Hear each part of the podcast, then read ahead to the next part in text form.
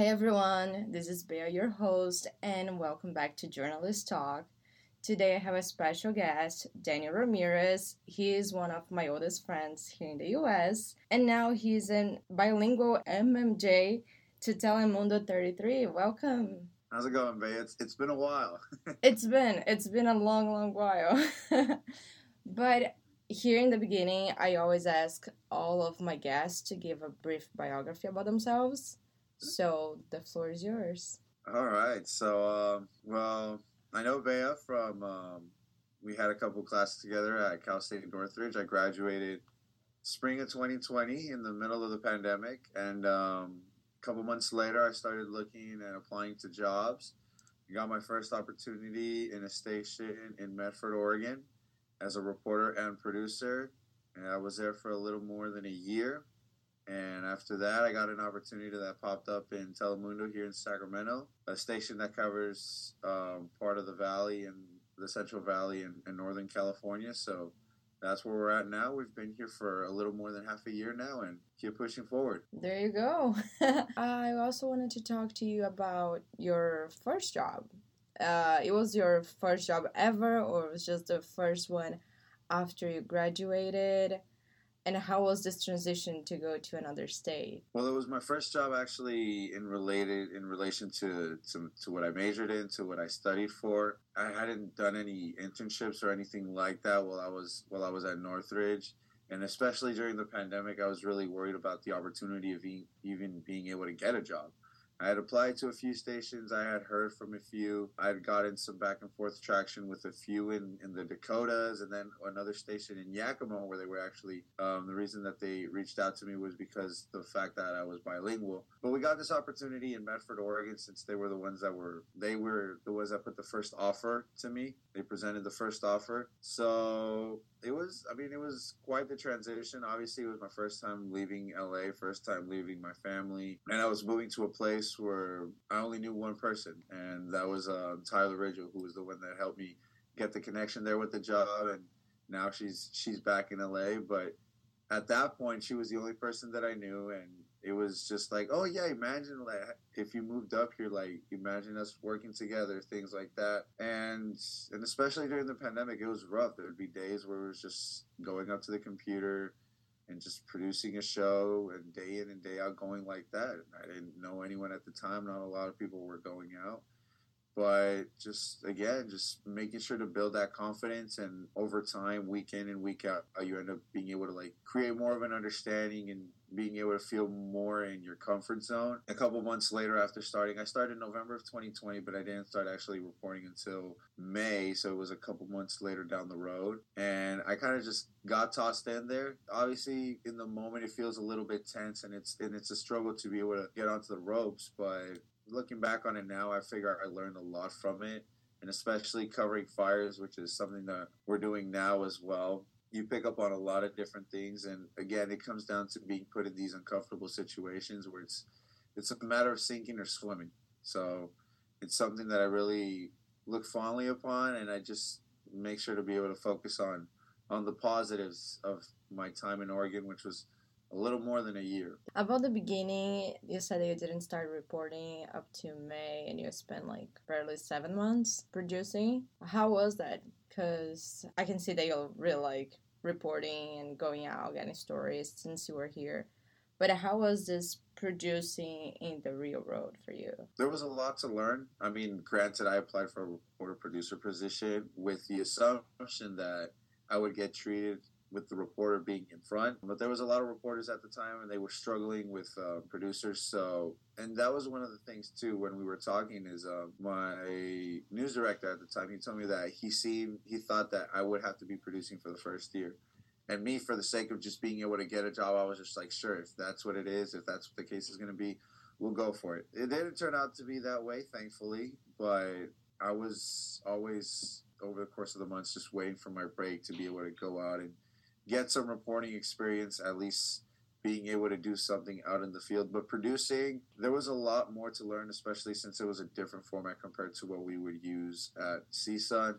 There was a lot to pick up on, and I was I was looking back on it. I was a pretty slow learner, But by the end of it, I was able to like I never thought I'd have the ability to be able to produce an hour long show from top to bottom and having to make sure to stay in contact with reporters, deal with live hits of the different segments. And not only that, but once you're able to create an hour long show, where can you go from there to be able to add more to it or change it up a little, things like that. And what were those differences uh, in producing from doing here the way that we we learn at CSUN and doing in Medford? Well, there's a lot more pressure. There's a lot more pressure once once you get into the real world. Obviously, you you have to face deadlines. You have to have things ready at a certain time, and there's people that are counting on you. I mean, granted, there's people counting on you when we would do Matador News, but Matador News, there would be a group of producers, and there'd be people being in charge of certain blocks.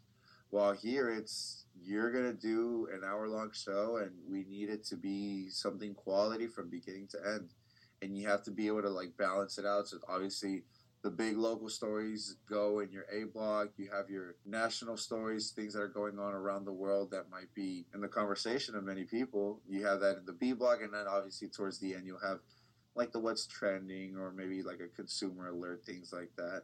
So a lot of things to consider, and obviously being able to push yourself to be able to stay as local as possible because obviously maybe a national news will come out later in the day and you'll be able to get the same information so be able to provide something to the viewer that they won't be able to get in their national news is is obviously the goal yeah that is like very interesting to think about like keeping it local because I feel like most times that we were doing Matador News, we were doing like something national and international, never something super local here in Northridge. But that's interesting to think that you have to change and adapt to produce a newscast or even to get like some stories. But going back to a little bit in the beginning, you said that Medford also heard that you were bilingual, right? Yeah, I mean, looking back on it, probably didn't use my my Spanish speaking a lot. When I did, it was usually me going out of my way to use it. I remember there was one interview that I did in Spanish and thankfully then I had the time of that was my only story for that day. So I would actually did the interview in Spanish, and for the sound bites, I learned how to put subtitles over over the package as to like what they were saying and things like that.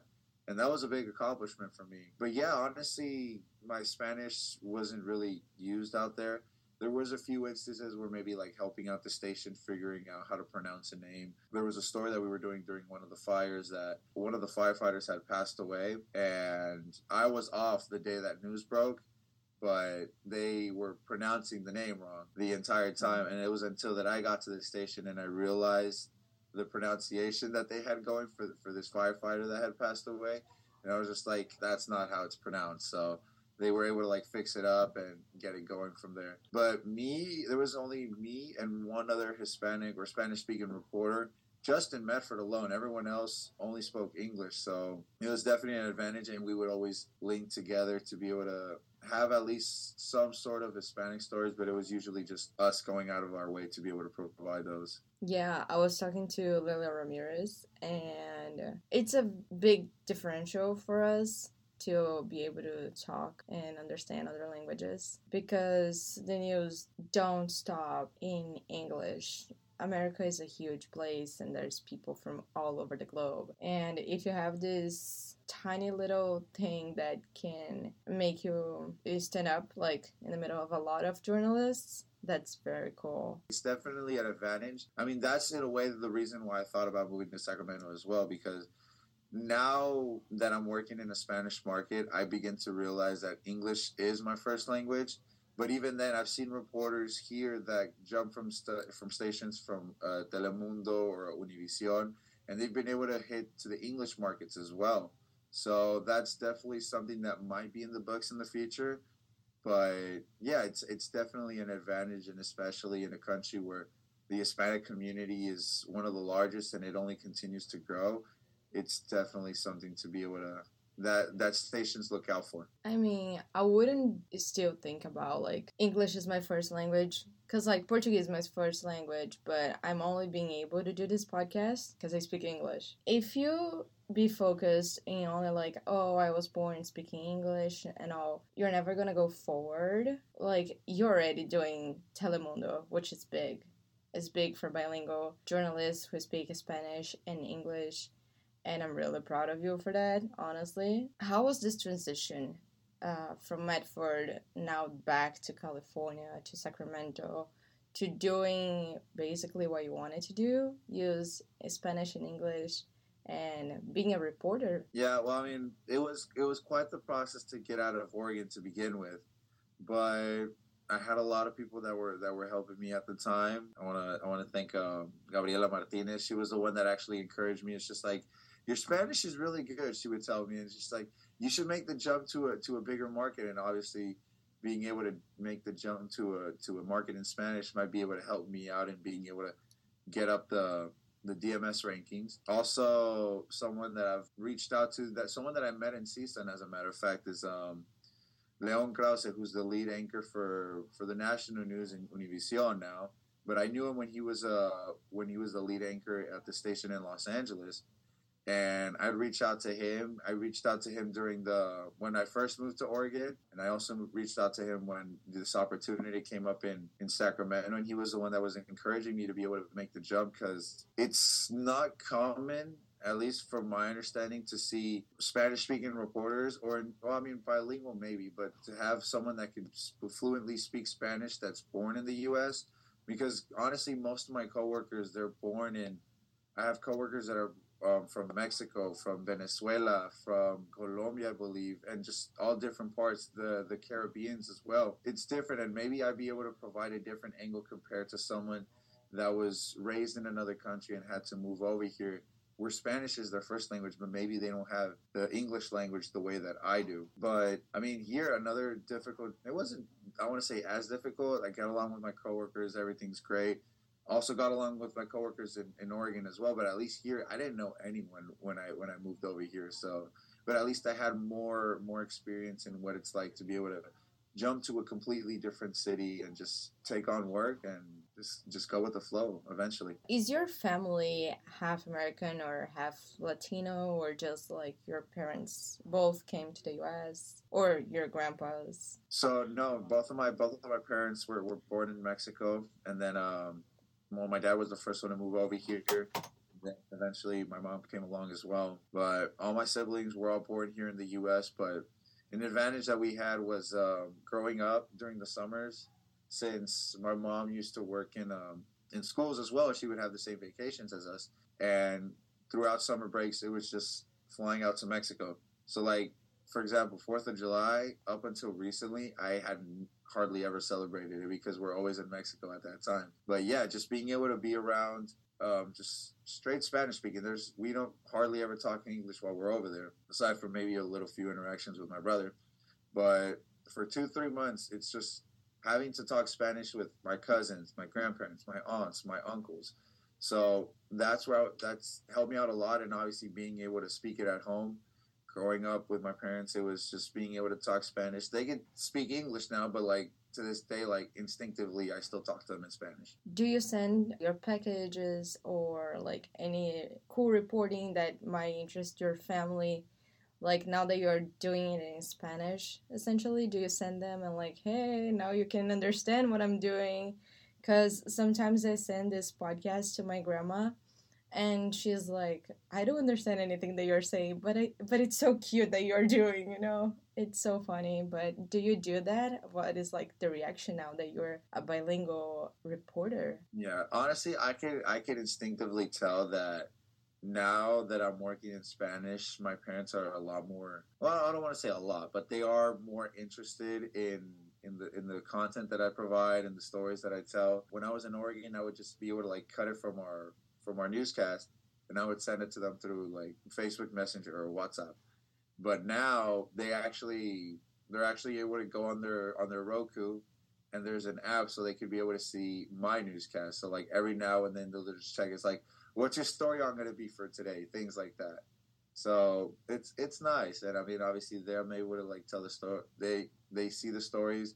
Every now and then they'll give me feedback as well. They'll be like, you got to be more like expressive or something one one thing or another but it's something that I knew from the beginning when I got the job as well. That I mean, being able to tell stories that they'd be able to understand, not just them, but the extended family as well, and they'll be able to see clips from the work that I do. I think that's very nice. Like I have my mom, she understands English. So like when I send my podcast, she's like, "Okay, I heard it. I think was this week. She was listening to Lily's and she was like, "Okay, this one has like a lot of terms that I don't know."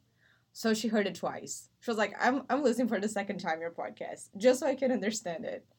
But like my grandma is just like, "No, you're doing a great job. I believe in you. Your mom told me." But I'm really glad that they can like download the app or something and watch you like live. That's that's big, honestly. Would love to speak Portuguese to be able to make it easier for your grandma to be able to understand what's going on here, but I need to work on that. Yeah, no worry about that. Leave this job for me so I can find something here. that it's bilingual, both Portuguese and English. And how close do you feel to these stories that you are covering right now?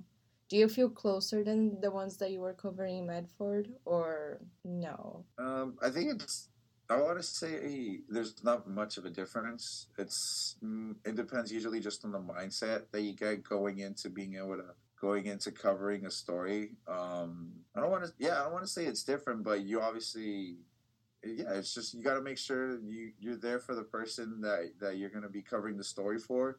You got to be there for the public, for the viewer. You got to have them in mind, keep them as, keep them as a priority. I don't want to say there's much of a difference in in regards to the passion and dedication that you put into being able to tell the story.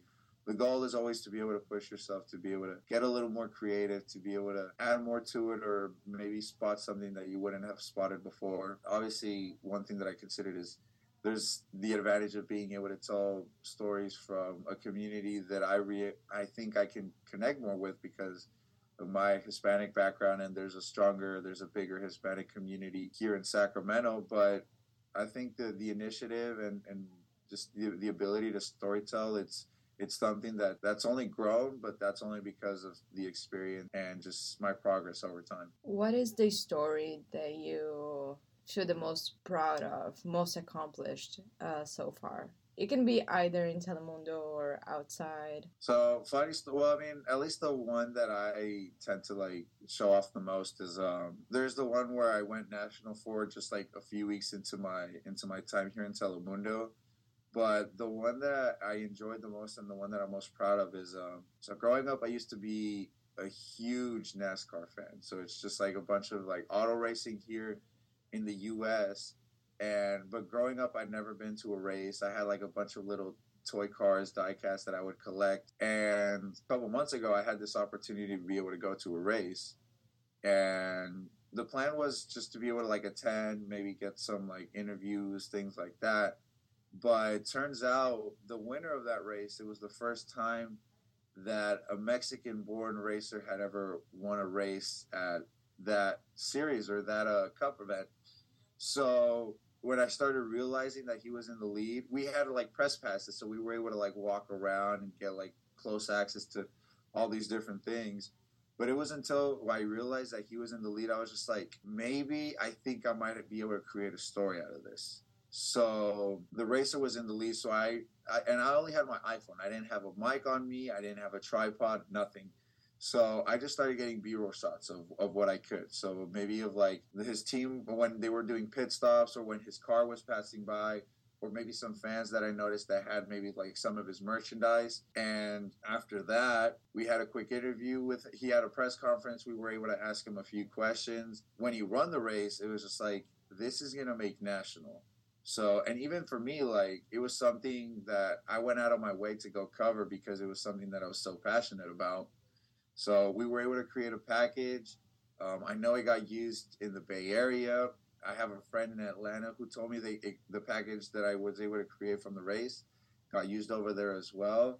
Some B-roll shots that I got were able to make it all the way to national coverage, and it's something that I know for the time like was able to commit so much effort into it, and it's one of my proudest works honestly to this day. And like even then, I was calling my mom during the race and she was just like, "It's been a while since I've seen you smile this much."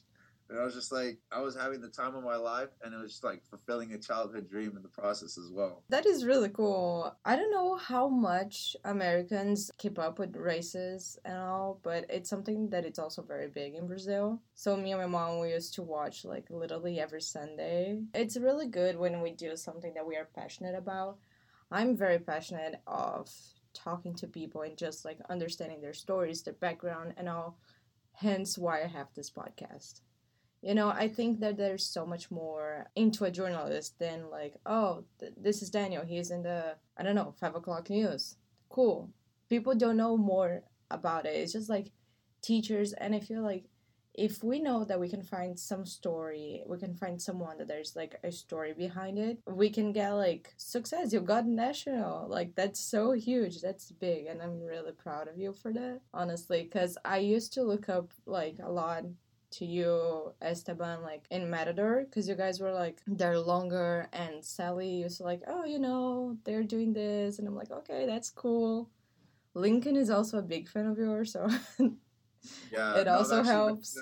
I've been able to catch up with Lincoln. Well, what was it earlier this year that I saw him? Well, I mean, when we went to go see him, when yeah, uh, um, with Janny también. But I mean, yeah, everyone's just everyone's just got in their own path. I mean, obviously, some people haven't actually maybe tapped into the journalism industry just yet, but yeah, everyone's got in their own path. I mean, especially Esteban because I've been able to keep in contact with him throughout, and everyone's taking their. Uh, Sophia's working for the Zone, and I mean, I know Davis is really, really excited and proud of all the work that she's done with with boxing content, which is what she wanted to do to to begin with. So everyone's everyone's taking their own path, and it's just it's great to see how how far we have come from mm-hmm. obviously during the pandemic when it might have been a struggle and we really didn't know what the future holds. So how was that for you? Because you started working in the pandemic, and now you can do stuff normally. Because not the the pandemic's over, but the worst part of the pandemic. It's done. We're going back to live our lives, but a little more cautious this time. How is doing coverage as a reporter in this two different times in the pandemic and post pandemic? I mean, I enjoy it now better because I know throughout the time talking about the pandemic, it'd be just it kind of get repetitive, and you'd have to find something COVID related and just maybe find like the slightest change to be able to continue a story. With where in comparison to now, it's there's different things going on. Obviously, when you reach out to people about COVID 19, they maybe don't want to talk about it anymore. And then obviously, there's the new one that's popping up as well, which is monkeypox. But just in general, talking about these, these sicknesses, these diseases, when you try to reach out to, to the common people, kind of just for their opinions or for interviews, they're, they're, they're over it, and you can tell. So the opportunity to be able to tell different stories. Like just yesterday for the afternoon, we did a story on the new stimulus that's going to be provided statewide based on how much you might have made in your 2020 taxes. And then for the afternoon, be able to cover a fire. The fact that the overall the pandemic is no longer at the top of the shows day in and day out. It's it's a change of pace and it's and it's a relief for us, the reporters. I could, I'm pretty sure I could be able to speak not just for me, but for many reporters that I know, where it's just like being able to have something different, it helps you out to be able to like get more creative thinking going. Yeah, I feel like we are so stuck in this. Oh my gosh, we're living like the worst times of the worst times that could ever be. But you know, I have a class right now, and uh, we are supposed to do like something about 2022, like as a terrible year or something like that. And I'm like, okay, we don't have that much COVID. Monkeypox, we don't hear anymore about it. Like it was big for a month and then out of nowhere, no monkeypox again. And then I'm like, okay, 2022, it's like essentially an okay year now. You had like the whole Russia and Ukraine like war. It was like huge, but it was like in the beginning of the year. Right now, it's it's still relevant, of course, but at the same time, like we can uh, bring like light to news. Not that you're not gonna give hard news, you know, you can still give hard news and at the same time do something lighter, bring events that are happening. What is your opinion on that, actually? Well, I mean, obviously, I think hard news is going to continue having to be the priority, and then obviously, at least for for local stations, the goal is to be able to localize it. So I remember I was I was still getting kind of my career started when the whole Russia Ukraine thing was going on. And to be able to localize the story like that, we didn't really have that many connections early on. I remember one time it came down to me going through yellow book pages to just I think I ended up like at a at a Russian supermarket or something like that. They had a yellow book right there and I just started flipping through it, calling numbers, see what I can get. Some way, somehow, for that day, I ended up with an interview of a Ukrainian pastor who spoke Spanish. Never did I think I'd be able to achieve something like that. And looking back on it, I'm, I'm still kind of proud of that since it was only, I think, like my first or second week on the job. It just so happens, and that leads to another point where it's just like sometimes you might think that you're that you're stuck or that you won't be able to like obtain what you're trying to get, but when there's a will, there's there's a way, and it just hopefully i mean in that case thankfully i had plenty of time to be able to find that. But that was our effort to be able to localize it. He was able to talk to us about friends relatives that he has back in ukraine and just being able to like pray with them over the phone things like that. The big stories the hard-hitting news is obviously going to be the priority, but any chance you get to be able to, as someone told me recently, to be able to throw a bone or to be able to provide a story that a reporter might be encouraged to be able to not have to tell much of a somber story, but just to be able to like maybe get creative with it a little more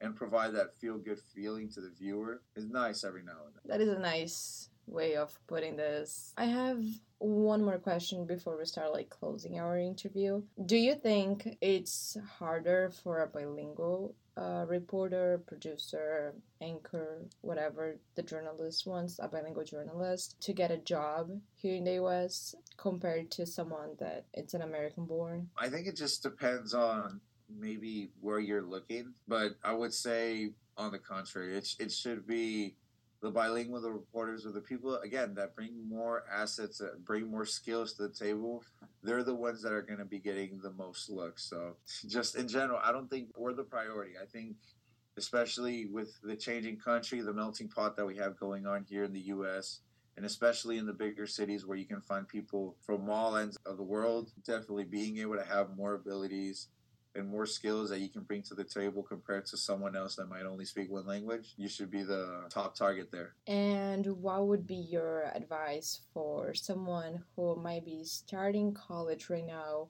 or looking for the first jobs and they have this goal of being a bilingual journalist? Well, first off, I would say don't accept the first job that you're offered. And Lincoln, Davis, if you're hearing this, I am sorry, but I stand by that. I would say just weigh out your options and know your capabilities early on because, I mean, there have been situations where I've had friends where they try to reach out and get their first jobs, but they eventually have to go back to, to a space of comfort because maybe it was too much for them or maybe they might not have been fully prepared for what was to come. For me to end up in a place like Medford, Oregon for a little more than a year, again, I have good memories there and everything, but it was tough. I mean, there was there was difficult times. There was obviously a lot of pros and cons to it for, for reporters that might be wanting to start their careers as well. Obviously, you got to start in a smaller city in a smaller market, but know your worth as well in the process and i mean you can be able to negotiate for yourself as well when it comes to being able to deal with contracts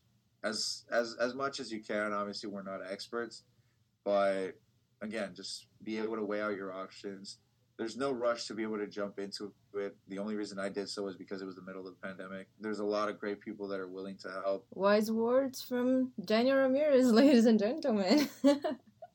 and I just wanted to say that it was very amazing being able to catch up and listen about your journalist life a little more.